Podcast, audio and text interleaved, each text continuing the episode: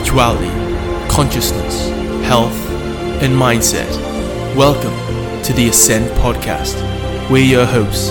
I'm Chris Hopper. And I'm Dan Harrison. Together, we are all wisdom and knowledge seekers.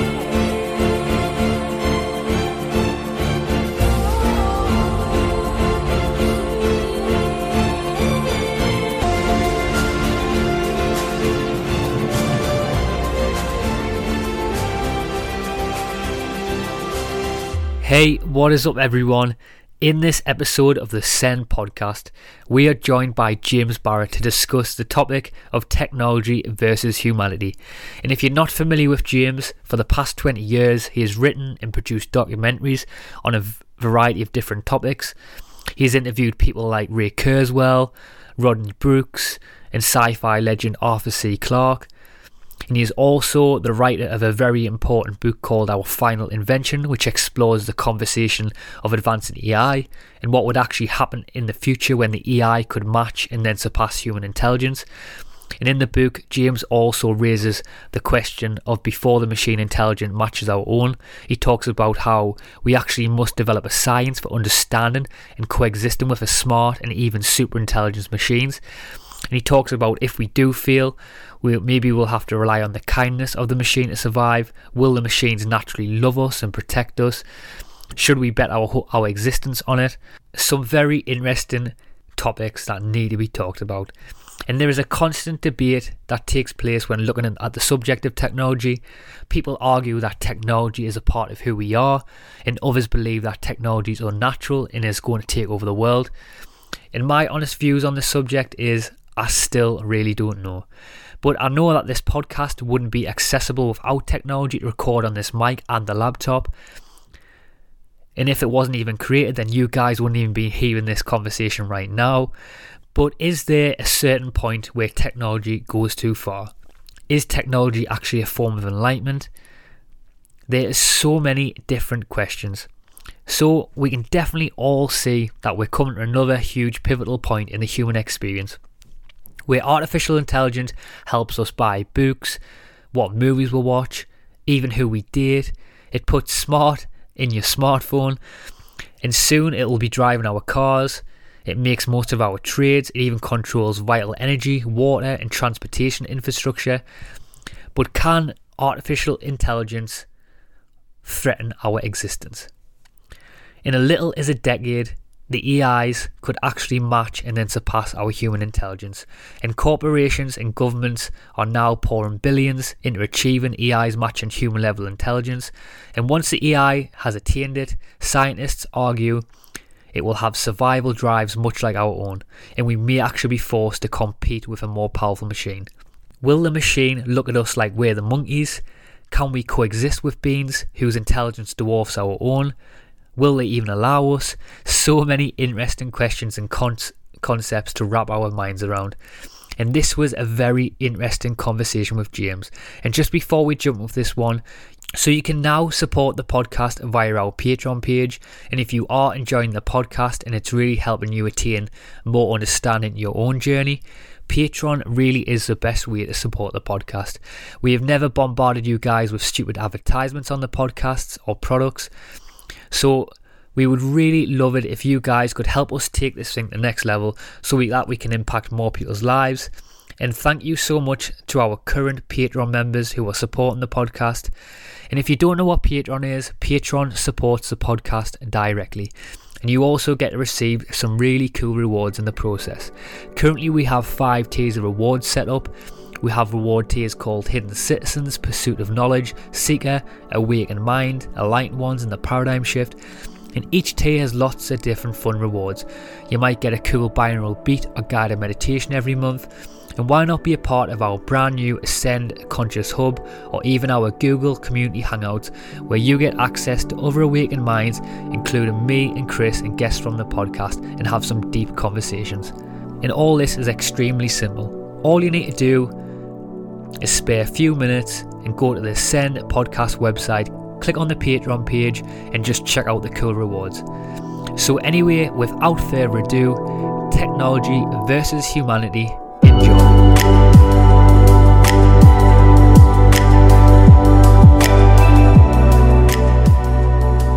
Um, but James, we'll jump in now anyway. But I was just going to say just before we start, we've like both really been looking forward to this one for a while now, and um, it's obviously been in our minds as well a lot, lot lately, hasn't it? As well. Yeah. But I think in the near future as well, obviously, just like your book talks about, like artificial intelligence could match and then surpass human intelligence. And this is a very interesting conversation, and that's why obviously we want to get you on the podcast because if we do create this scenario where artificial intelligence like could match and then surpass human intelligence, we really don't know what'll happen, and it's certainly a major thing that needs to be thought about before we yeah. sort of just go full steam ahead and create these more advanced monkeys. That's what I like to say. yeah, that's exactly right. That's a good way to think about it. I mean, I think the point of my book is is to say that uh, AI is a dual use technology like nuclear fission. We have to think about it more like nuclear fission than like than like Legos. You know, we tend to think of AI as being this this fun technology that gives us a lot of um, a lot of to- a lot of interesting toys and tools. And it's really, I mean, I'm actually very pro AI in a way because it's such a uh, it's such a profound set of tools, uh, and it, it enables us to do so many things. But we have to start thinking about it as a dual use technology, more like fission. Dual use just means a technology that's capable of great good and great harm. Um, you know, nuclear fission is the science that powers nuclear reactors, nuclear bombs. It can light up a city or it can burn up a city. We need to think about AI that way and prepare the time for a time in the not too distant future when we share the planet with smarter than human machines. We had no maintenance plan for, for fission. We had no long-term plan. We did, we, you know, in the 1920s and 30s, fission was thought of as a way to split the atom and get free energy, and then this period of utopia would follow. But what happened was we we uh, we developed weapons very quickly, and then we pointed a gun at our own heads in the arms race for 50 years, and the, the gun is still there. Wow. Uh, we need a better plan with AI. AI is even more sensitive than fission. You're completely right. It's certainly um, a major area that does need to talk about before we do sort of go full steam ahead. And I think yeah. from that position as well, though, there, are, there is going to be lots of um, like practical and also like philosophical questions that will emerge as well. But before yes. we do start going like a little bit deeper, I just wanted to ask you like how actually you got interested in this like very interesting topic because it is a very interesting topic. But I was actually wondering what drew you to ask these big questions. Um, I years ago I I did a documentary about artificial intelligence. And I got to meet um, Ray Kurzweil and uh, some other people who were who were thinking big about AI then. Um, Arthur C. Clarke is a science fiction writer who I interviewed for that. He's dead now. Uh, he's he's a, he's a real one of the classic sci-fi writers. He was English. Um, and Rodney Brooks, who was Australian and, and started a company here in America called iRobot, and now he's got a company that's building uh, robots for factories. And um, I interviewed these guys, and mo- two out of three of them were very optimistic about the day that would come when we would share the planet with smarter than human machines and smart robots, and they looked at it as a as a utopian time. And uh, but uh, Arthur C. Clarke was a little more circumspect. He, he's the guy that created the HAL 9000 in the book and the movie 2001: A Space Odyssey. And so he had done a lot of thinking about intelligence, and he said, "Well, it's not going to be like a utopia. The uh, intelligence will win out in whatever form. Uh, our, our intelligence will be eclipsed in the long term."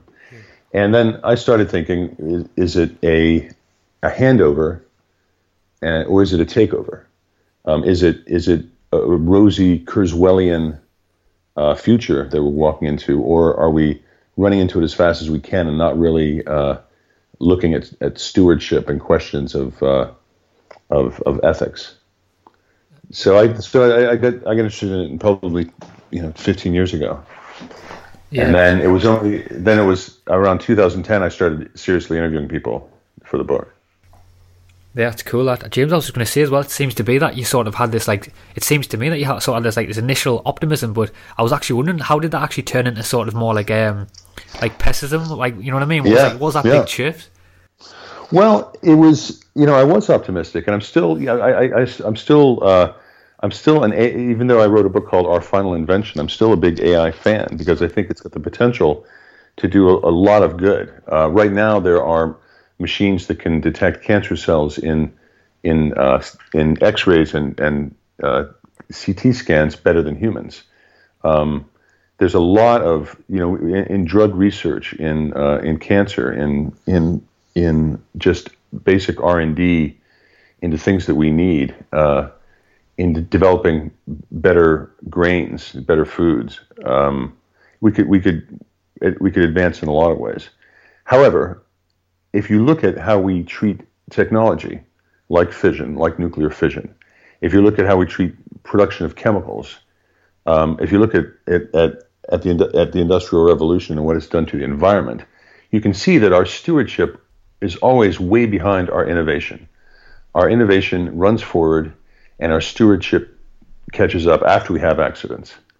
So after you know after Hiroshima, we, we developed treaties to never use these weapons again. Uh, after Bhopal, uh, Union Carbide decides never to build chemical factories in densely populated places again. And now that we're we're confronting global warming, uh, there's real energy in our in our desire to seek re- sustainable uh, fuels. So it ha- you know it has to it has to be bad before we get good, and that's just a, a, a dumb way to be, and it doesn't bode well for us as a species. And so that's when this the, the when I started realizing that Arthur C. Clarke said to me uh, something like this: "We humans steer the future not because we're the fastest or the strongest creatures, but because we're the most intelligent. When we share the planet with something more intelligent than we are, they will steer the future." Yeah, wow, that's beautiful. I was, I was just yeah. gonna, I was going to say like Jim, that was an absolutely beautiful way of putting it, really. And yeah. um, it's uh, um, when you brought up your book, um, our final invention um, I'd just like to jump on that a little because the whole concept behind that is a very interesting one. Is it that it's yeah. referring to once we create human like intelligence, we won't need to create anything else, and maybe yeah. we won't even have the chance to create anything else? Both. Uh, that's that's paraphrasing a quote from, um, I believe it was I.J. Good. I.J. Good is a was a British statistician who uh, worked with um, Turing at Bletchley Park during the war and was a codebreaker like Turing. And he came to America and worked at um, Virginia Tech. He was he was uh, this celebrity mathematician. He was more highly paid than the college president. Wow. And uh, he developed an idea called the intelligence explosion. That's basically a simple idea that says if we create things that are as smart or smarter than we are, then they'll be they'll be better than everything better at everything than that we're good at, and that includes developing smart machines. And so they will set the pace of intelligence advancement and not us. And he said he was thinking about it in in at first uh, in uh, utopian terms. He said they will solve many of the problems that we we can't solve. Uh, it will be the last invention we'll ever need to make. And he meant it in a positive sense. By the end of his life, he changed his mind. He died in 2010 and he's one of the when he's when you when you talk when you get involved in the AI risk conversation, he's really at the root of things. IJ Good. Uh, so he's the one I I, I, I, I borrowed that from him, um, from his writing. By the end of his life, he changed his mind and he said, "We're going to uh, develop machines faster than we um, will know how to how to manage them, how to control them, and we will pursue technology like lemmings." Well, Yeah. It, uh, that's very interesting because when you did say that when you touched on there the intelligent explosion point, it's very interesting because if, like we said, I said earlier as well, if we do get to that point, we we actually don't know what will happen, and obviously that's sort of like a black spot, like in the human sort of mind, sort of say. But yeah, it's very interesting because the invention of, of this like sort of um, like artificial uh, super intelligence, it will cause this sort of like runaway in technological growth, resulting these yeah. huge changes to civilization. We, we we don't actually know what will happen if we get that stage. we, we don't. No, we don't. No, we don't. It's very frightening. Yeah, and I think as well, um, it's very interesting because so if you even just look now, we already know that in the future that um, that sort of computer programs like will be able to create like um, the computer programs themselves without yeah. the need, without even the need of like sort of like a human being even in, input any code. I was actually right. wanting to t- touch on this with you because I was wondering what will that stage be where the machine can sort of alter its own like code and evolution because that'd be very interesting to think about that. Well, can we let's come back to that, but because that's a, that's a great point, and you know, but remind me to come back to that because you touched on something I want to I want to start with, and that's an interesting way that um, Ray Kurzweil and people who are fond of the concept of the singularity have rebranded this moment in history. Um, uh, it, was a, uh, a, science fiction writer who first coined the phrase singularity to to um, gosh, what was his name? Vernor Vinge coined the phrase, coined the term singularity to describe the point at which we can't, we, we create smarter than human machines because, for exactly the reason you cited, we don't, we won't be able to see what what'll happen beyond that point. He said, he said science fiction writers have a hard time writing about times beyond that point because they don't, they can't anticipate what it will be like. And so he used the term singularity, which refers to the uh, the point at, on the uh, orbit of a black hole where you can't see anything because because uh, the light is all being sucked in. It's the event horizon of a black hole. And that's why he called it the singularity, because you can't see beyond that. Then Ray Kurzweil got a hold of the term singularity and became this utopian concept. So there are even people who call themselves singularitarians who are waiting for the time when we share a planet with smarter than human machines because they think it's going to deliver this utopian period. So that was that's that's my uh, that's that's my sidebar. Uh, going ahead to, to, to what you were saying is uh, there are already machines that that can write software. Yeah. Yeah. What was your question again? Yeah, I was just yeah, and I was just saying like, what will that stage, uh, what will the stage like look like where the machine can actually alter its own code and evolution? Like, what will that process look like for the machine? Well, you know, um, we have programs that write programs. Uh, we have a field of AI called evolutionary algorithms uh, and genetic programming, and this is where uh, programs breed like, or they they are. You t- you take a, a, a, program with a with a with inputs and, and outputs. You take an algorithm, you combine it with another algorithm that's successful at achieving some of these goals. Sorry, my earphone just popped out you combine it with another one, you breed them, you make uh, better algorithms, you introduce mutations, and you get terrific results. These are things that are happening right now. Um, you, there are programs that check. Uh, the, the, there are programs that um, that check if programs work, debugging programs. So we're not too far from from machines that can that can write programs and that can and can uh, improve their own programming. Now that's you know there's a huge economic wind pushing the development of software that writes software because humans are such bad programmers. I quoted a statistic in our final invention that's it's something like uh, it's in the hundreds of millions of dollars each year we waste on bad programming. Um, we write really buggy code, so uh, to be to write to create more efficient code uh, corporations are looking for ways to write to, for for software to write software. So it's a natural progression of, of, of where we're headed with other other branches of uh, of, of computer development and software development, programs that write programs. So um, it's easy to imagine a big cognitive architecture, something like IBM's Watson, having a model of itself and uh, and different components that can that can uh, work on its own its own efficiency in its environment. Jim, I just wanted to say something there. Like, I think it's a fascinating concept about these uh, these programs creating their own programs, and it kind of if I was to put like a human standpoint on it, and I'd be thinking if I was like the AI, I'd be programming like my own survival into it. I'd be like trying to yeah. fig- figure out my own ways of surviving so that this program will continue. Yeah, and I think that's a very interesting topic to go into. We're we're we're confronted with the idea of how do how do we survive in a world with smarter than human machines? How do we understand what super intelligent machines will do? And so it behooves us to create a science for understanding super intelligence. And there are philosophers and AI makers who are trying to do that. And I quote a, a guy in uh, our final invention, Steve Omohundro, who's an immensely talented programmer and AI maker and, and a philosopher. And he was trained in, in physics.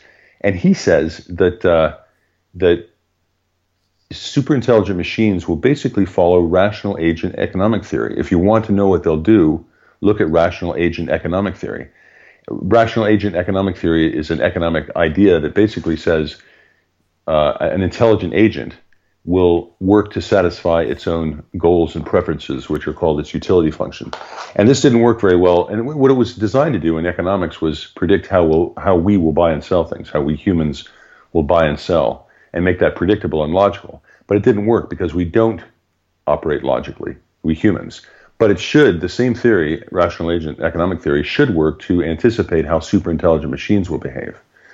So, if you if you apply rational agent economic theory to uh, to an intelligent, a self-aware, self-improving system, it will become uh, self-protective. It will, it will, the, the four drives that he cites and that I quote in, in my book, Our Final Invention, are it becomes self-protective. They'll become efficient with energy because they won't know how long the energy will last. Um, they'll become they'll become creative about how uh, they'll use the energy, and um, and they'll probably that that creativity will lead them to to to be self improving. To it would be it will behoove them to be able to operate on their own intelligence. So the old model of computers is is in program is garbage in, garbage out. But when we get to machines that are intelligent, that are self-aware and self-improving, uh, theorists propose that they won't be benign. They'll be they'll be self-protective. They won't want to be unplugged because that would be the worst thing uh, for achieving their goals. Um, they'll be creative about how to uh, achieve their goals and how to how to continue uh, existing. So we're anticipating that, that machines will be benign, but instead they'll, as you said, they'll develop, uh, and as Steve Omohundro says, they'll develop basic drives. And you said they'll, you think they would become self-protective. We have good reason to think they probably will. Yeah, it's, it's interesting because when you said there, James, uh, self-improving, it's very interesting because in my mind, that I thought of straight away, like that's what us as humans do now as well. We sort of like, um, I mean, this is a bit bit different saying this, but we can sort of alter our code in the sense of the word. So we can sort of like ingest like certain plants, like psychedelics that alter our consciousness, and we can yeah. like do things like exercise that sort of create um like chemical responses in our body, and we can eat foods even that heal our body as well. But I was actually wondering as well, what could the machine actually do in the future? Could it actually start changing its like the way it looks and things like that? Well, it's hard, you know, it's hard to be very specific about what it will it will do. But if you think about something if you think about, you know, it's realistic to think about at the time that will come when we'll create machines as intelligent as we are, and then the time will come shortly after that when they'll be when they'll be smarter because we have no reason to think that um, we have no reason to think that we'll reach some sort of intelligence ceiling with computers. I should I should say also all of this uh, conversation is, is couched in uh, d- very narrow definitions of intelligence. We're talking about a, a rational human-like intelligence, but there's also emotional intelligence. There's also there are other kinds of intelligence. So we're, we're when I when I speak about uh, machines becoming intelligent, I'm using a fairly narrow definition of intelligence, a rational, uh, intelligent agent definition. Um, so yeah, though it's not it's it's it's hard. It's, it's so it's it's easy to get to the point where we think about machines that are as as fundamentally as intelligent as we are. If we think about intelligence as something very rational, like, and here's the definition I use uh, the ability to achieve goals in a variety of environments and to learn. To achieve goals in a variety of environments and to learn. And that's basically what we do. We can move, as it, you know, we can we can move around to different environments. We can, we're intelligent in a lot of different dimensions.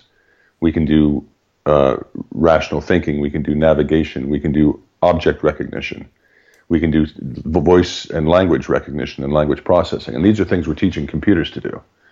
So we're, we're creating these machines that have, you know, a lot of the, the basic capacities that we have and a lot of the basic intelligence that we have. And that, that will only increase. So there'll come a time when we'll have machines as smart, as smart as us and then smarter than us. And then there'll come a time with the intelligence explosion concept when machines will be thousands or millions of times more intelligent than we are. And because of that, it's hard to put a boundary on what they could do in the future. It's hard to put any sort of uh, fence around the, the capabilities. Um, we're building machines right now that are going to be very able at uh, navigating in, in virtual worlds and, and, and playing games. You know, uh, AlphaGo, a program that came from the British company DeepMind, defeated Go, the Asian uh, strategy game. Uh, and that was after beating all the video games they could they could put in front of it. Wow.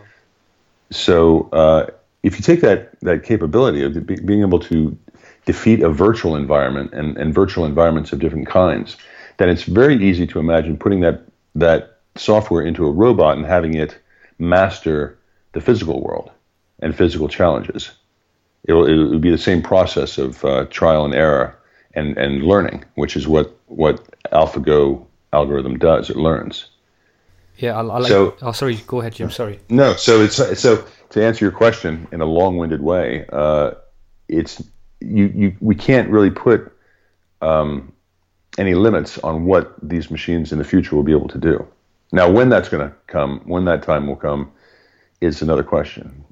Yeah, definitely. When you said it before as well, James, about the goal, something that sparked in my mind there. I was actually thinking, could the could the AI actually like would the AI actually look beyond the goal? Like how how far would the AI actually go to actually achieve that goal? And I was actually thinking the AI could actually go back into the past and go into the future to change the goal. I don't, you know, I don't. I that's that's uh, that's very interesting. There's there's a I don't there's there's a too big a science fiction element to that for me to really think about. I don't I don't know if time can be beaten. I don't know if time can be mastered, so we could go forward or backward in time. Yeah. Um, what's what is what is a good uh, sort of an interesting turn on that same question is if you programmed uh, ethics into a computer and then it, its intelligence increased by a factor of a thousand, would the ethical subroutine still be intact, or would have such awesome powers of, of self realization and self awareness that would look at that ethical bundle you put into it when it was uh, a, a, a, young algorithm and just uh, and override it. And that's a real that's a real issue because we're we're trying we're starting to gain awareness about the need to program ethically and to program ethics into machines. Uh, will that will those ethics stay in place through many many iterations and a and a rapid uh, acceleration of intelligence. James, I think like we've learned in like that in nature, if you don't like evolve, you get extinct. If we don't evolve with this, and if we don't, basically, if we like don't like allow to leave the planet, like the planet will eventually become yeah. extinct. Evolution is like accelerating this transition from like natural selection of random changes, mm-hmm. basically like this evolution by design that we're creating. And like this is yeah. what intelligence does. Yeah. James, do you think can we resist like this intelligence? Like, can we embrace you know, technology but like not become it?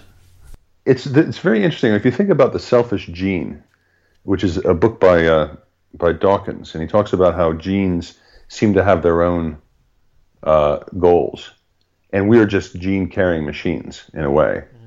passing on our genes and you know to, to different to future generations, and that's the nature of evolution. Um, intelligence may have its own goals. Intelligence may have its own reality uh, that's different and, and, and advancement that's different from ours. Um, it seems to be evolving through us. You know, we, be, we became, by orders of magnitude, the most intelligent creature on the planet in one way, in a very, in a narrow, rational way. Um, there's, there's, it's, it's, it's interesting to think of, of artificial intelligence as being an extension and natural growth of our own intelligence and that intelligence will kind of uh, advance under its uh, on its own terms beyond whatever um, vessel it's in, whether it's a human or or a robot or a computer. That's a very interesting way of thinking about it. Um, not, you know, that's that's it's it's it's interesting.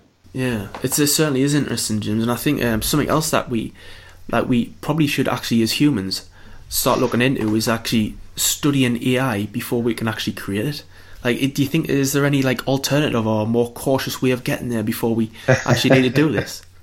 No, uh, you know, I wish there were, but it's uh, it's the, the what's happening is a uh, is this is really the century of AI economically speaking.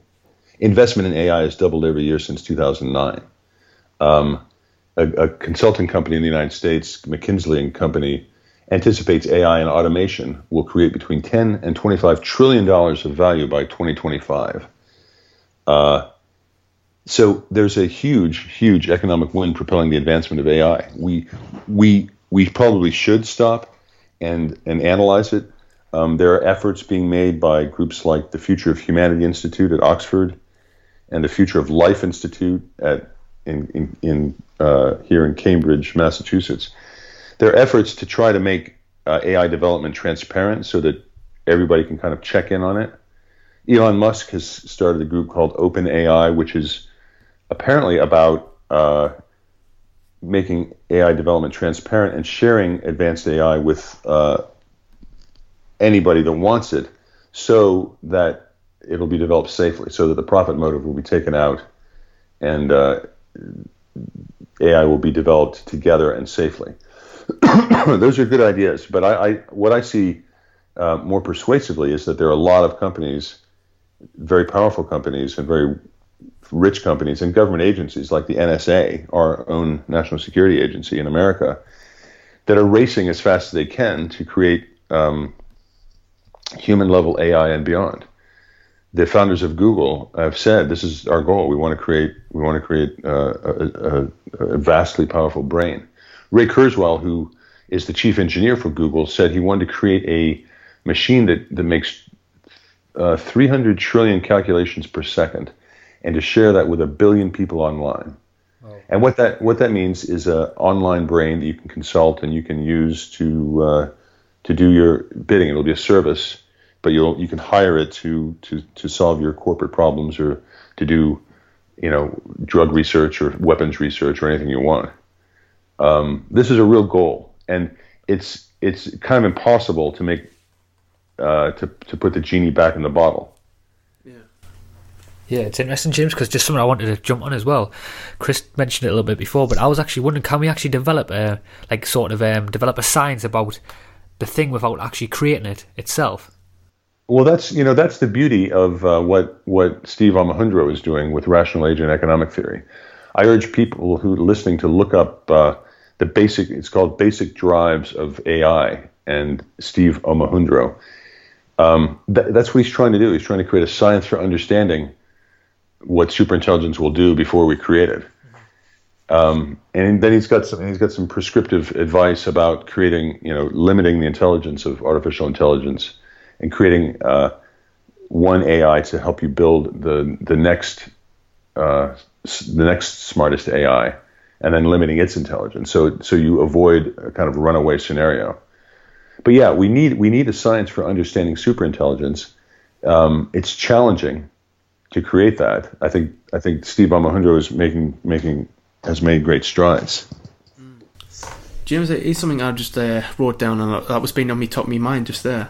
And like I was just thinking, if AI does have this like vast, deep intelligence, and it actually becomes like a physical being, and it was just wondering like could it actually be like caught up in the whole magnitude of like this reality? I mean, we've had like thousands and thousands of years to actually adapt our bodies and minds to this environment could like AI I might not even comprehend like the existence of actually being a physical being beyond that of being a program?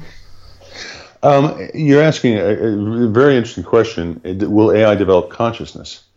Will it become self really self-aware? And I think I, I don't think there's any magic anything magical about our brains. That uh, that the, the experience of being in our brain, I, I think, can probably de- be duplicated and probably will be by a machine that reaches a, reaches a sort of some sort some level of intelligence. I don't know what that level is.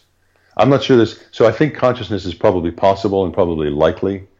Um, it may be as simple as a computer having a model of itself and its environment, and know and, and knowing in some sense that it exists. Whether it has the quality of our consciousness is is going to be impossible to tell. I don't think it. I ultimately, I don't think it will ha- be be exactly like us. And I'll give you a, um, uh, something AI people talk about, a, a sort of um, a thought experiment. Somebody asked um, Dr. Uh, her name is he was the head of team uh, Watson, who was developing Watson. Uh, his name is Ferrucci. Can AI, can uh, it, does Watson think? And he, he answered by saying, Do submarines swim? And what he meant was something that AI people talk about and computer programmers talk about. When we developed submarines, we took basic principles of swimming from fish, but then we developed a machine that swims farther and faster than fish and, and can carry a huge payload. And so, do airplanes fly? Well, when we were developing airplanes, we borrowed basic, the, the pioneers of flight borrowed basic principles of flight from from birds, but now we have airplanes that fly farther and faster and they're stronger than any bird. Um, can computers think? Well, we're borrowing principles of thought from ourselves the best brains that we know of, and all our abilities. And we're developing machines that, like airplanes and submarines, will will excel, exceed our own abilities by many orders of magnitude. They'll think farther and faster. That's fa- that's a really fascinating question because that is really deep. Actually, like a question in your mind: Will actually machine get to a point where it can actually sort of ask these like sort of actually ask bigger questions about itself? It's really fascinating. But something something I want to touch on as well before as well. Um, a point that you mentioned before about talking about sort of like the solutions because I want to jump back that jump, jump back to that a little bit because yeah. I actually thought in my mind in my head is it a possibility that sort of um like, because it seems to be, if we look now in society, like technology is updating faster than consciousness. Yeah, and, and, maybe like a big solution could actually to be to like a solution to like combat the AI, sort of say, could be to actually expand sort of human consciousness and intelligence before we invent more like an advanced human being. Yeah, well, that would be a great idea. I mean, we, if we could if we could expand our own consciousness to be able to grasp the the, the nature of this problem and to, to realize that profit may not you know is not as important. Yeah, definitely. Um, that would be a, that would be a great thing. I think it's highly unlikely, but I, it would be a, a, terrific thing. Yeah, it's it's interesting as well. Just to jump in as well because Elon Musk was talking about. I heard him talking about how he was. Yeah. Is a solution he was talking about uh, using brain implants. I think to compete with the AI. That's what he's talking about. Mm. But he said that he, he was talking about that could be a solution. I mean, I don't know what you think about that, but I mean, I was just wondering, yeah. do, do you think we need to actually have some other like safeguards in place for what could potentially end humanity, really, as we know it? Oh, we absolutely should have safeguards in place, but there's n- nobody's developed developing th- this uh, technology with anything like safeguards. Mm. They're developing as they're only developing it as fast as they can. They're, you know, you, these are corporations that are creating products and the products, you know, they are only they only think about the, the financial quarter of the year. Um, they don't think about what's happening going to happen in 20 years from now. And we as a species have a hard time thinking about anything beyond, you know, our next meal. I mean, we really are bad at, at long-term planning. We don't plan 50, 100 years into the future. We just seem incapable of it. Yeah. We routine we routinely do things that aren't aren't healthy for the planet and for ourselves. Uh, we make we make terrible choices about the future. So I'm not confident that we're gonna we're gonna now. You know, you raised an interesting question about um, brain enhancement or in, enhanced intelligence. That that that science is not is not advancing with anything like the uh, speed of artificial intelligence advancement.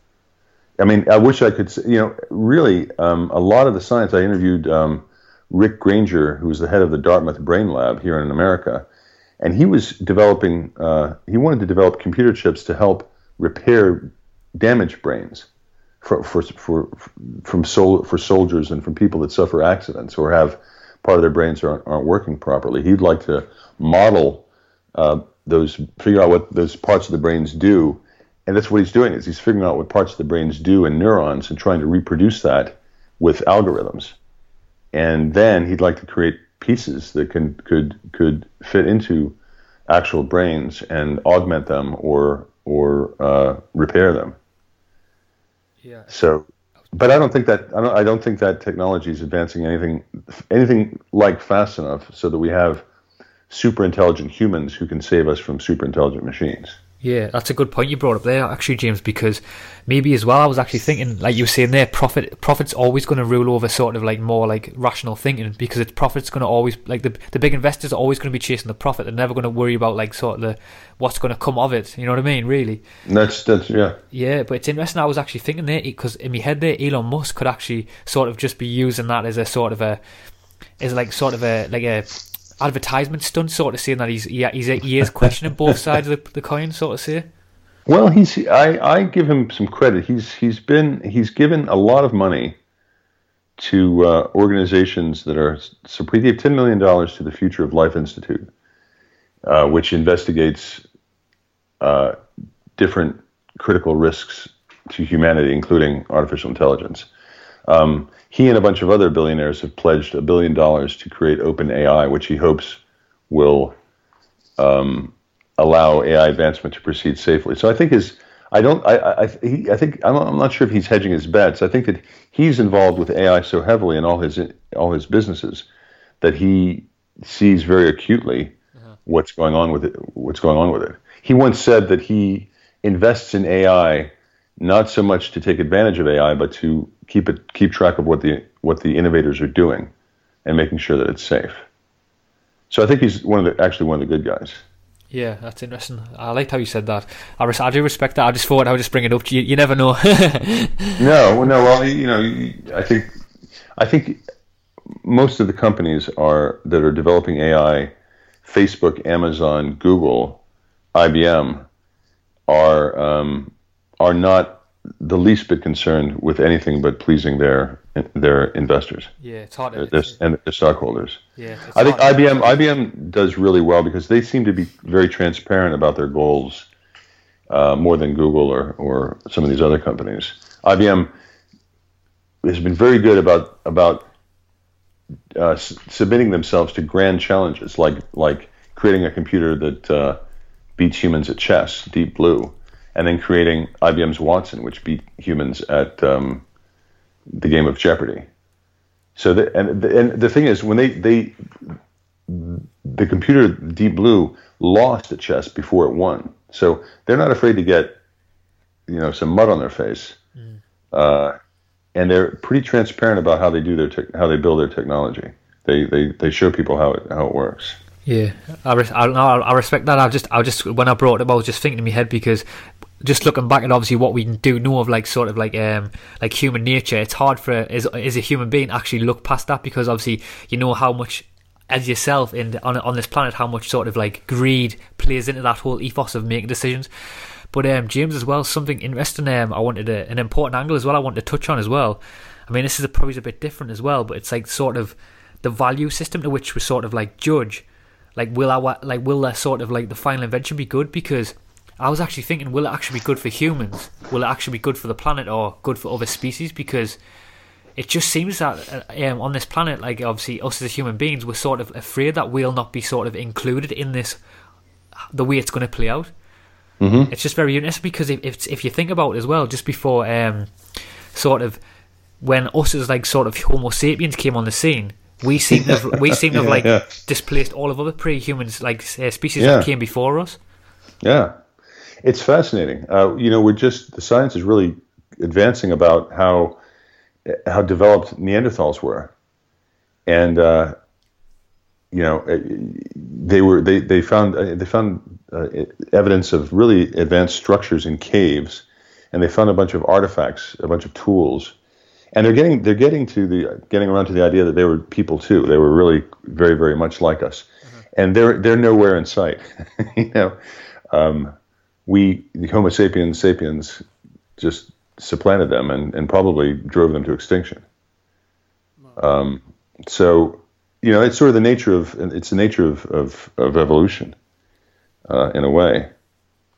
Yeah, James, I was just thinking to myself, um, maybe with all these updates at the um, that the pro- that these programs and AIs are actually giving themselves and like updating constantly, maybe mm-hmm. maybe we're actually missing, like, sort of devaluing the human experience here, and we're like we're, we're not um, really giving credit to where credit's due, and like the human brain itself that mm-hmm. can actually evolve at like a rate where hum- humans don't even know yet. Like we could actually evolve just as much as a, like an AI, and maybe we're just waiting for our own little program to update ourselves.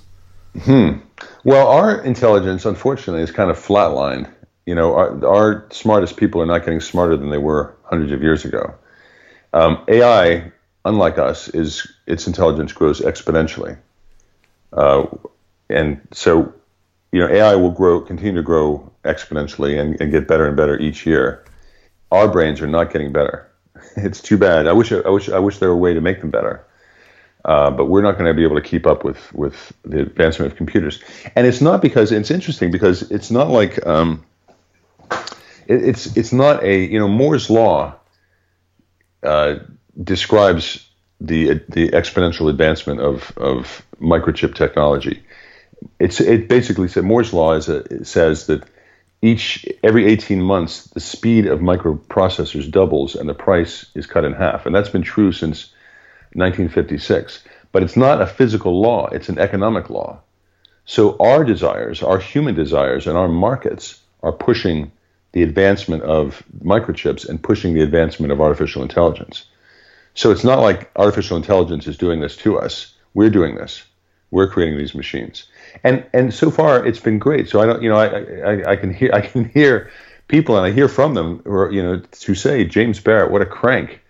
Why doesn't he? Why doesn't he like this technology? Yeah. Because right now it's all it's great. I, I my face is stuck in my smartphone just like everybody else's. Yeah. Um, I, I, I get a lot of fun and, and I, I, I, use my navigation software in my computer and in my car all the time. Um, I'd be hopeless. I'd be hopeless without it. Yeah. Um, so, you know, I really I, I, I, I like the promise of AI. I'm, I'm but I think we've got to be really honest about the peril. Yeah, James, I was just going to say, James, I think I, I really respect you for doing this work because I think this work is something that really needs to be done because it's like it's okay, like people just saying like, oh, sort of like saying that you're negative about it, but the thing is, you've you've you, us as human beings, we have actually got the capability to think like beyond past ourselves and beyond into the future now. So we actually need to.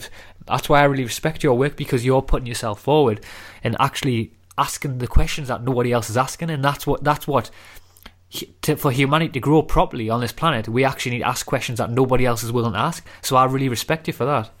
Well, thank you. Yeah, I do. I really, I really like it. Well, some, some days, some days I feel like uh, the the guy on the street corner with a you know with a sign saying the end is near, uh, because it's it's definitely you know this is such a we're so we're so um, we're so intoxicated by uh, technology I'm sure you've run into this a lot. You know, as you were you were alluding to this a while ago. You know, our relationships with with each other change because of technology. Yeah, we're all we're all increasingly distracted by the software that just updates itself all the friggin' time. Right? All our software is getting better all the time, and it's getting more captivating. And there's a really good book by uh, Nicholas Carr called uh, The Narrows, and it's about um, it's about how we're not doing ourselves any favors by uh, offloading so much of our intelligence into machines and so many of our tasks, and letting machines um, kind of abuse our interpersonal relationships by commanding more and more of our time.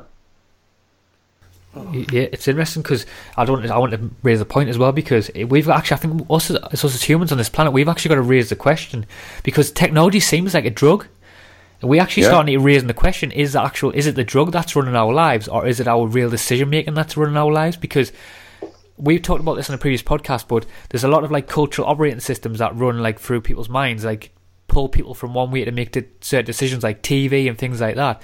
But yeah. Te- but drugs, like drugs, as a, like technology being a drug, that is one of the biggest mechanisms within the human body that could be a, like work as a cultural operating system to pull people in one direction. So maybe mm-hmm. technology is just a, another drug that's sort of saying is trying to create that next process of AI. We need to ask ourselves that as well. Yeah. Well, it is like a drug. I mean, we love tools. We love cool, good tools. We're, that's hardwired into us, right? I mean, when we get a, a new axe or a new uh, multi-tool, you know, like a Leatherman multi-tool, that, I, I'm, I'm in the film business, and we all use uh, these tools because in production, you're always having to tighten a screw or or cut something or you know but we, we love these tools and and computers are just really really nice tools. And so i think they they massage the right parts of our brain and they, they act like drugs because we can't say no to them. Uh, we're intoxicated by all the all the um, things it gives us like like navigation like you know the just this infinite ability to take selfies everywhere we go yeah, yeah. You know, just it's it's amazing and how and, and communicating with each other like just through through text and, and phone calls. Um, it's really miraculous technology. It's really changing everything about our environment and about us.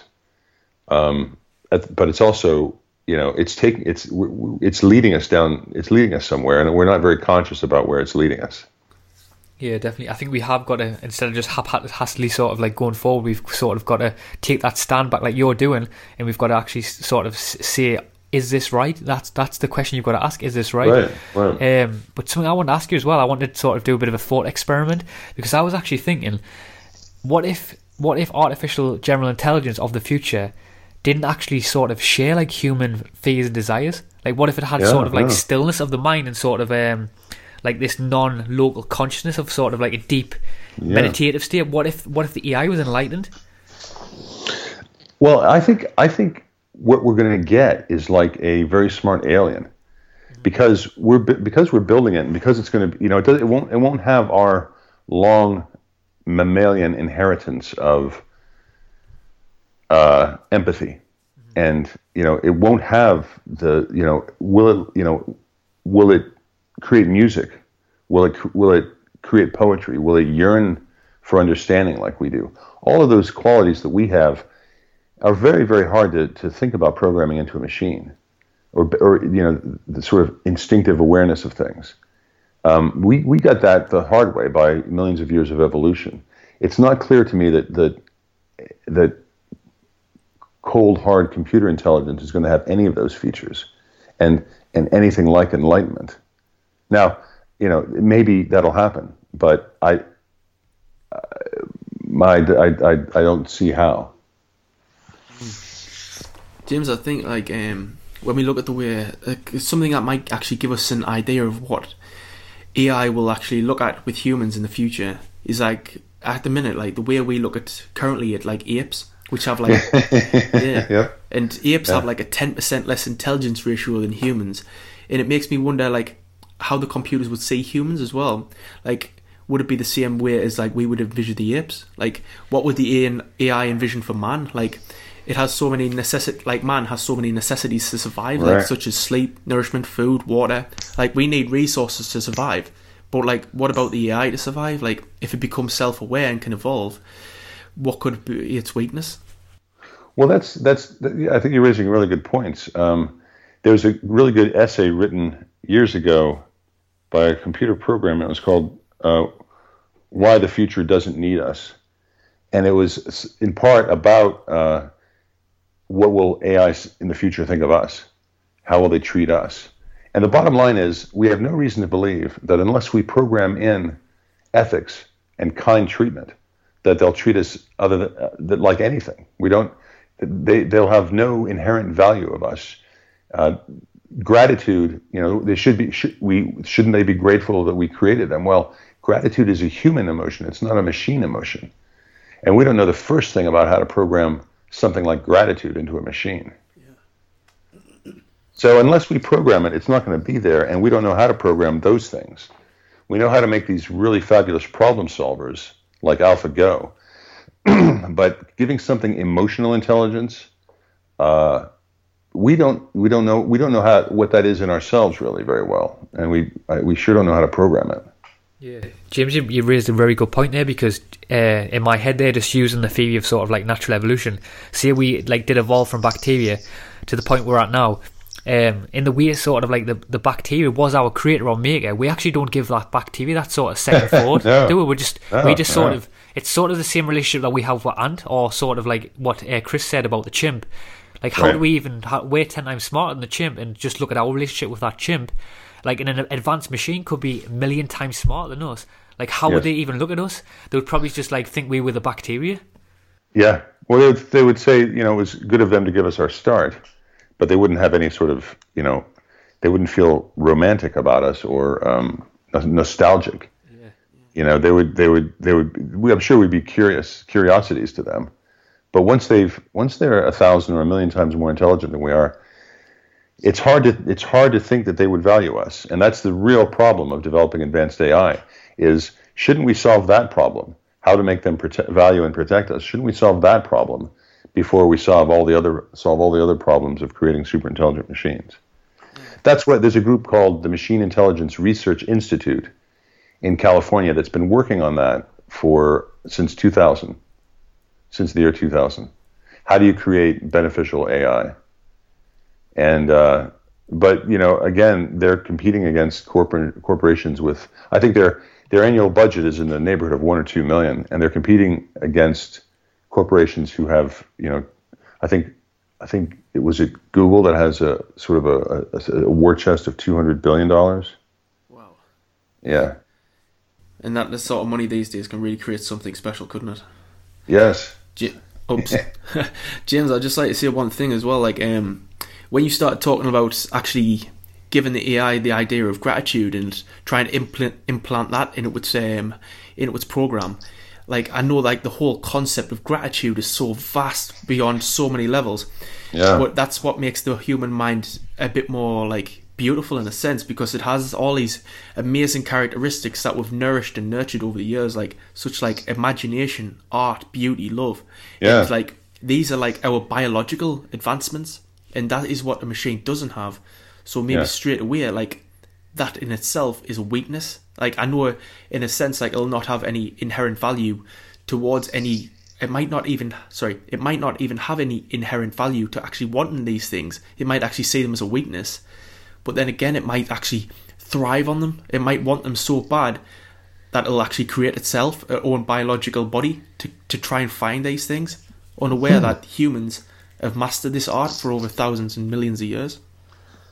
Well, that's you know that's one of the arguments. Is an interesting philosophical argument that we are living in a simulation, and that you've sort of touched on it, and that's the idea that uh, that somewhere in in our galaxy or, or in our somewhere in our galaxy, there's been a civilization that's if I've if I've got it right, I'm not sure I have this exactly right. So maybe one of your listeners will write in and correct me, but somewhere in our galaxy there'll be uh, su- super intelligence already existing and uh, they would because of their curiosity they'd want to know everything they could about the universe so they would they would create a model of extremely high resolution so that all we are are little bits of that model of the universe.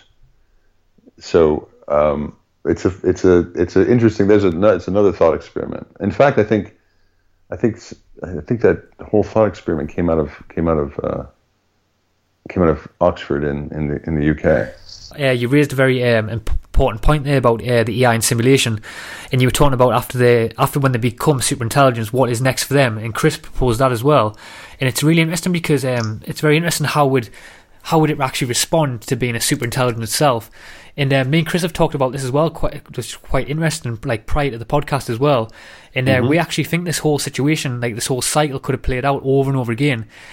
So let's, let's see if the machines do get to a point where they do transcend beyond anything ever seen before, and uh, Yeah. they solve all the biggest like mysteries and questions in the universe. It's an interesting thought experiment, and me and Chris have done this. Actually, think a question: What would be actually next for like after the super intelligence? Like, what would they think? What would they would they actually crave this experience of like of the of the human experience now? Like, would they would they crave like like Crispy said before the idea of love, touch, like the beauty of human emotion, all these different characteristics, and um. Alan Watts um, has a um, an interesting part on this, but he, he's using the analogy of the dream, but you can sort of use the dream for anything. And uh, he, he talks about how the the experience that you would once you create have it, had all these different experiences in the dream, like ride dinosaurs or whatever it would be, you would actually create the experience of of um, this whole experience of the unknown, sort of say.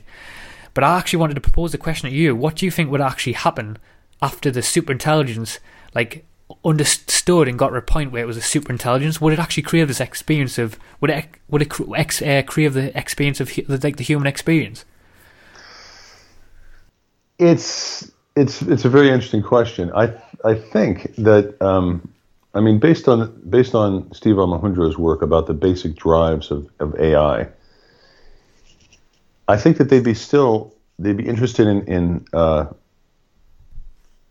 increasing their own intelligence as a way to fulfill whatever goals they ha- had or whatever goals had evolved. They'd want to find adequate resources. So I think it's reasonable to think that what they would do is look around the universe, is look around our solar system first and then our galaxy, and find ways to uh, to to travel around through space and to try and un- try and acquire as many resources as they could. Um, one thought that a couple of philosophers and AI AI thinkers have, have put out there is that maybe ultimately, I think Ray Kurzweil said this. Maybe the destiny of the of the universe is in fact to become a big brain. Maybe the uh, maybe superintelligence, what it will want to do, is keep increasing its computational power, its thinking, and then it will take advantage of everything in the universe to do that. So then the universe ultimately becomes a, a giant brain, a giant thinking machine. Oh, it's fascinating that, James. It is, like, Yeah, it really is, and it makes me um, makes me ask the question like, um, you know, the AI, how it's how it's how it's going to evolve in this state.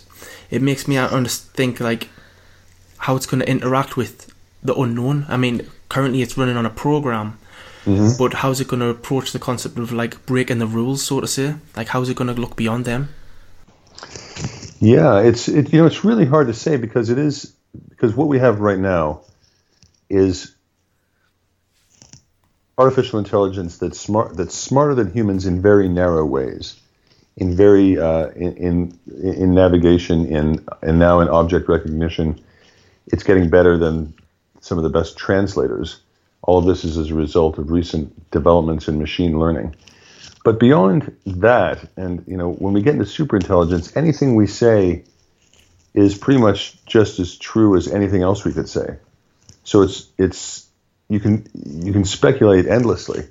Maybe they'll want to experience humanness or human consciousness. Maybe they won't.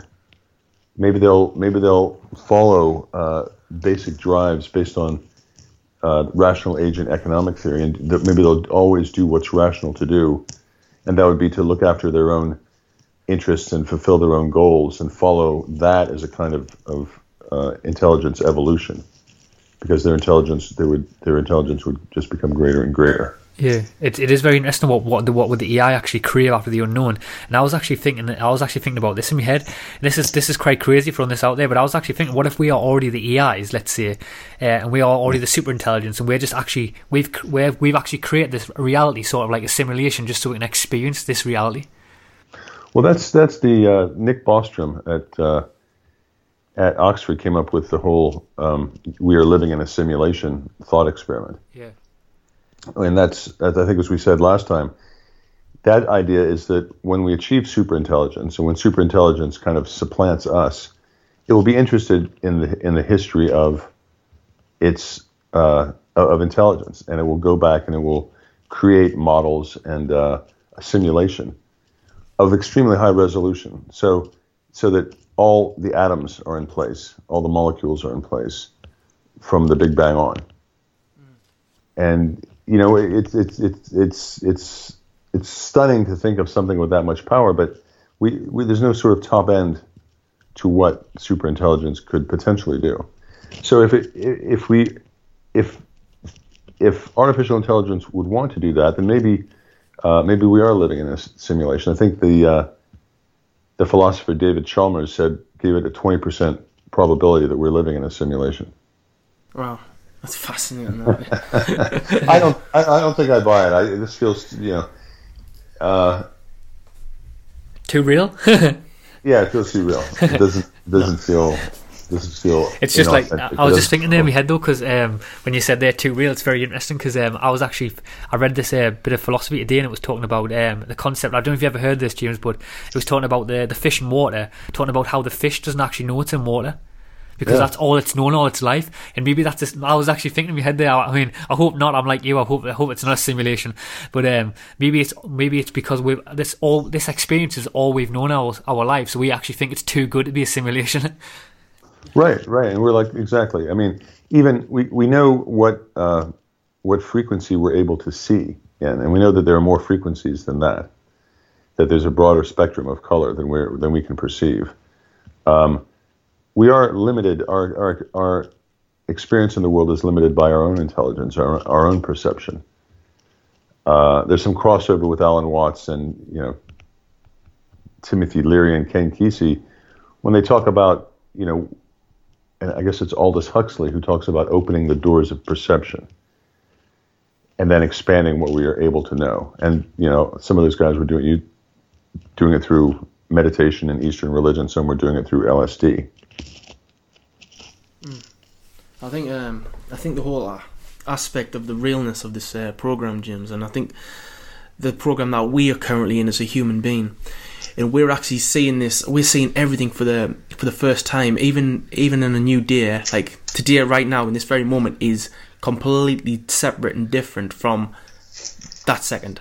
You know what I mean? It's so Yeah. fascinating in us understanding like this concept how the vastness ever changing. I think even though programs are still programmed fast, like how we can um, a calculator can do vast sums like instantly, just Yeah. like as the internet can upload a um, program or a website instantly, like like our eyes are like are witnessing so much more because the um, internet it's actually cur- it's Yeah. going to a frequency it's going to like a simple direction it's going to something that's been programmed just like a calculator it's only following off a program whereas we go outside our eyes are witnessing something completely new like the millions of different particles that's actually floating around inside in front of us our brains acknowledging them right in that moment like and Yeah. this is what I don't think the computer is really going to understand and the vastness of actually what a human being is capable of. Uh, sorry, not just capable of, but actually can see. When when Yeah. when will the the AI eventually like see the whole? Well, in terms of computational speed, uh, you know, we're still apparently, you know, as I was saying last time, Ray Kurzweil wants to create a virtual brain uh, and make it an online service, and it will, it will make 300 trillion calculations per second. Wow. and he wants to share that with a with a billion people online.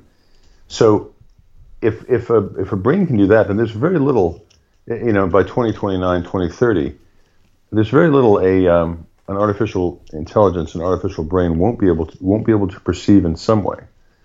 Um, it will have an, ex, you know, it will. And one way to think about it that I talk about in, in my book, Our Final Invention, is if you think about um, a super intelligent machine, think about it. One way to think about it is if you're playing it, uh, playing a game of chess against it, one minute of your subjective time, if it's if it's a thousand times more intelligent than you are, one minute of your objective time is a thousand of its minutes. So it can think, it can go through the game backwards and forwards. By the time you've moved, it's thought many, many, many, many moves ahead, or or entire games ahead. So if you're if you if you're trying to outwit something that can think a thousand times more, uh, that's a thousand times more intelligent than you, one way to think about that is to think about something that has a thousand times the time you have to consider any proposition, Yeah. and that's just a thousand times. What if it's a million times more intelligent than you?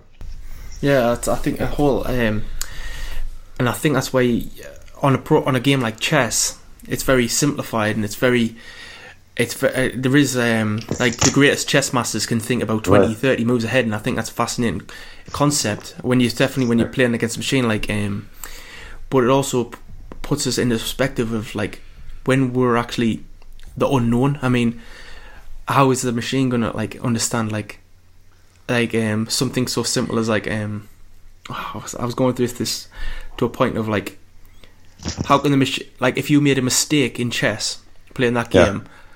How is the machine going to think? What whoa that- that's a move I was not expecting whatsoever. That was completely I was wasn't expecting. Would it understand like we are like limited? Uh, it would just see it as a mistake, I would think.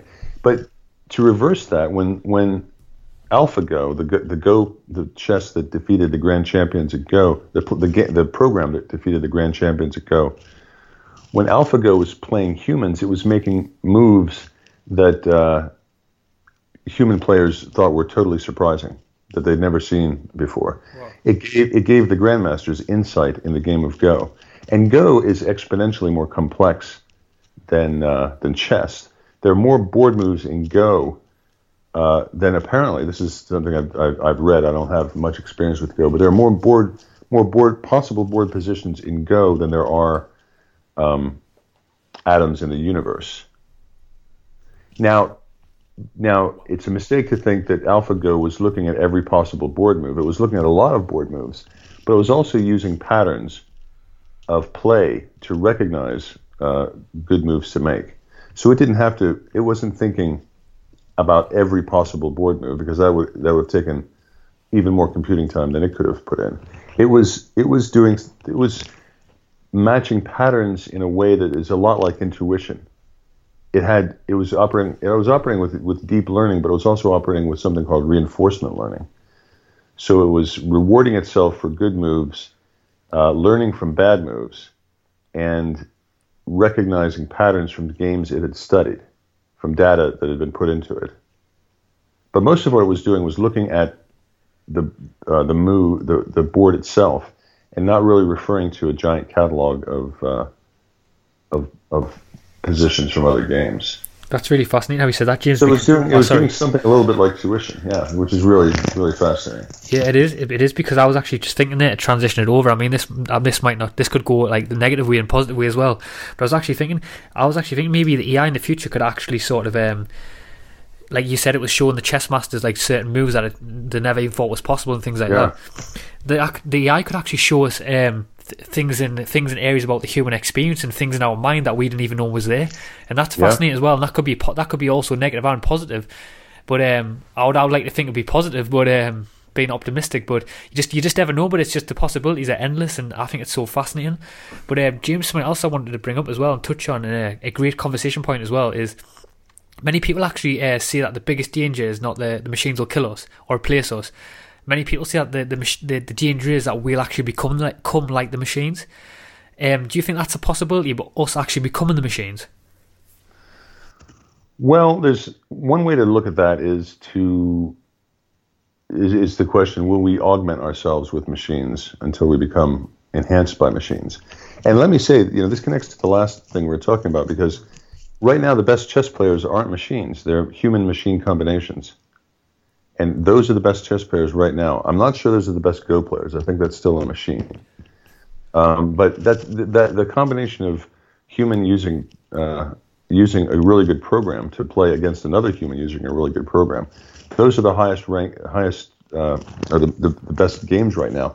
Garry Kasparov, the uh, I guess the last great grandmaster before Deep Blue took over, endorses this machine man hybrid. So, taking that to your question, uh, will we become more like machines? We can't help. We're, we're already uh, offloading a lot of our intelligence and our and our knowledge in a way to machines. We carry around these supercomputers in our pockets, and we ask them questions, and we ask them to navigate for us. And we're we're we're better uh, in in some ways because of that. I mean, I'm a much better driver and navigator going from A to B than I ever was before. Um, I, I, my, my uh, two kids, and when, when they have a question like, you know, what does an anaconda eat? I can just ask my uh, phone, what does an anaconda eat? And we'll get a, a, a, spoken response. And then we'll get a lot of other resources to look into. So in some ways, it's, you know, it's a, it's an intelligence enhancer already for us. Um, I do think that there's a trade-off. We're, we're becoming different we're becoming distracted. Um, we we don't spend as much time with our families and with interpersonal relationships because we're we're we're looking on social media all the time and we're looking up news and stock reports and um, and that's a big problem. That's it's really fundamentally changing who we are, and that's that's you know there's going to be good and bad parts about that. Yeah, definitely. I like uh, it's very interesting, James, because I've I've thought about this a lot. The concept where you said it's going to be a trade off, and um, I, I, think I really do think that maybe later on down the line, when we do get this point where if this does emerge, um, we actually might get to a point where we actually realise that we already had the thing that we're trying to create all along, and um, like I think it might be good having like like I think it really might be good having like sort of technological advances in medical care. Um, because mm-hmm. obviously super intelligence would, would sort of like stop diseases and things like that. But I think there's a there's a there's sort of there may be this fine line that we we need to understand that we need to get to and not cross because I was actually thinking like you said we are becoming something new and when we actually forget who we are because and I think maybe one day we could look back and, and many years down the line actually that could be a really sad day. Yeah, I mean, we've always used technology to kind of augment our powers. You know, if you look at a, a, a, a train engine, a steam engine, that gave us, you know, huge strength. You know, it, it gave us the ability to command huge strength. Um, any any any new tool, any industrial process has increased our increased our strength, and this one seems to be aimed at increasing our intelligence, which is our you know that's sort of the human superpower. That's the one thing we're really good at. Yeah. The question is going to be, can we coexist with something that's that's thousands or million times more intelligent than we are? Mm. How will that work out?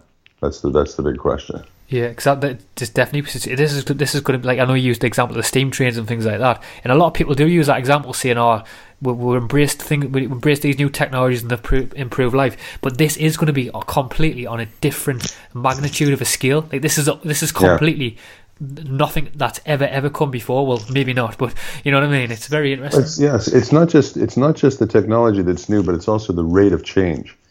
I was t- we t- I was talking to a, a, a somebody about uh, science fiction and trying to imagine what the world would be like in 20 or 30 years.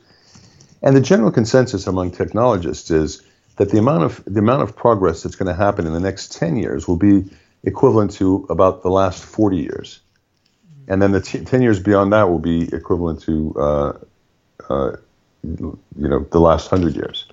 So we are in a period right now uh, in this in the digital revolution, in the AI revolution, where things aren't just going to change fast, but the rate of change will come faster than it ever has before, and we won't we won't feel in control.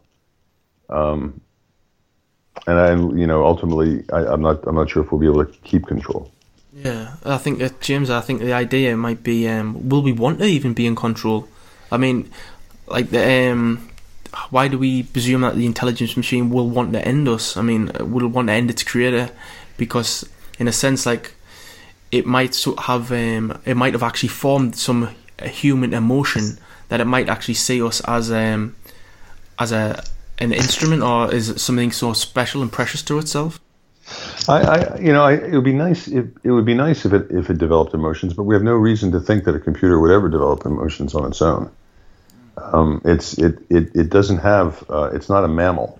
It doesn't have you know our mammalian heritage of of love and affection unless we program that in, and this is the big challenge of our time, is how do you program in friendliness towards us and to, and to our well-being into a machine? Uh, what we're doing is creating really, really powerful tools that can also uh, that, that, that can also be weaponized and that have the potential to get out of control, and not just in one place, like not just in the realm of autonomous battlefield robots and drones, but just just giant operating systems that will run the smart cities of the future may themselves uh, evolve beyond our control and our ability to to uh, to stay on top of them. So, unfortunately, it's not it's not one problem of advanced AI. It's many problems of advanced AI, and you can boil it down to just the, the control problem. How do you keep control of something that's a million times more intelligent than you? And the other point is it's not trying to kill us. It's not. These aren't Terminator machines, except for the except for the actual Terminator machines that will be built, the battlefield robots. But they could kill us as a side effect of wanting to fulfill their goals. They could. They could. Uh, they could change our environment in order to fulfill their goals, in order to create computational matter, and destroy us as as a as an unintended consequence once we because we're creating we're creating machines that aren't you know the the the supercomputer in your pocket is just the beginning. Uh, we'll be creating vast cognitive um, architectures that will run cities, that will run uh, you know all of banking.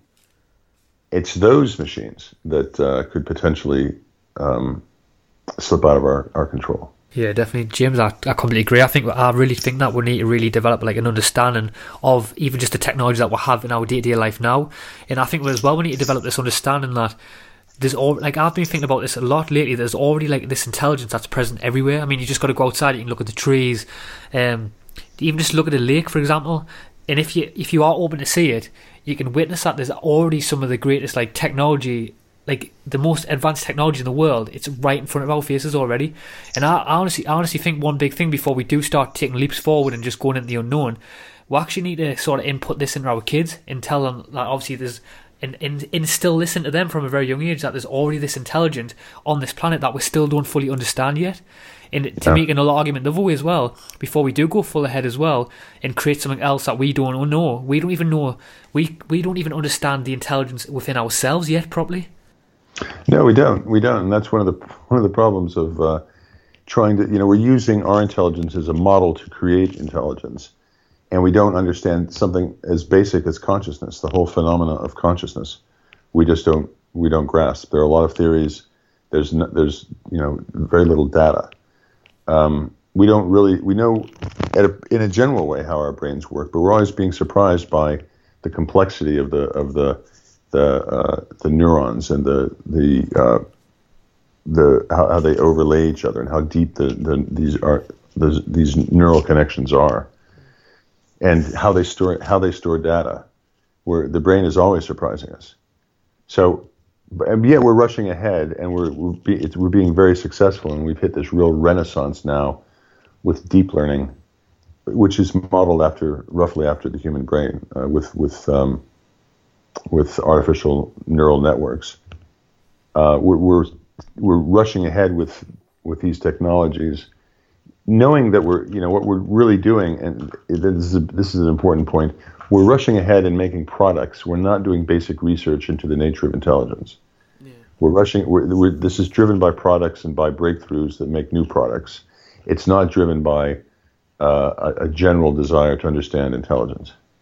Yeah, definitely is, James, and I think that's a fascinating concept. And James, just to bring this podcast to an end, what would uh, be your final message on this subject?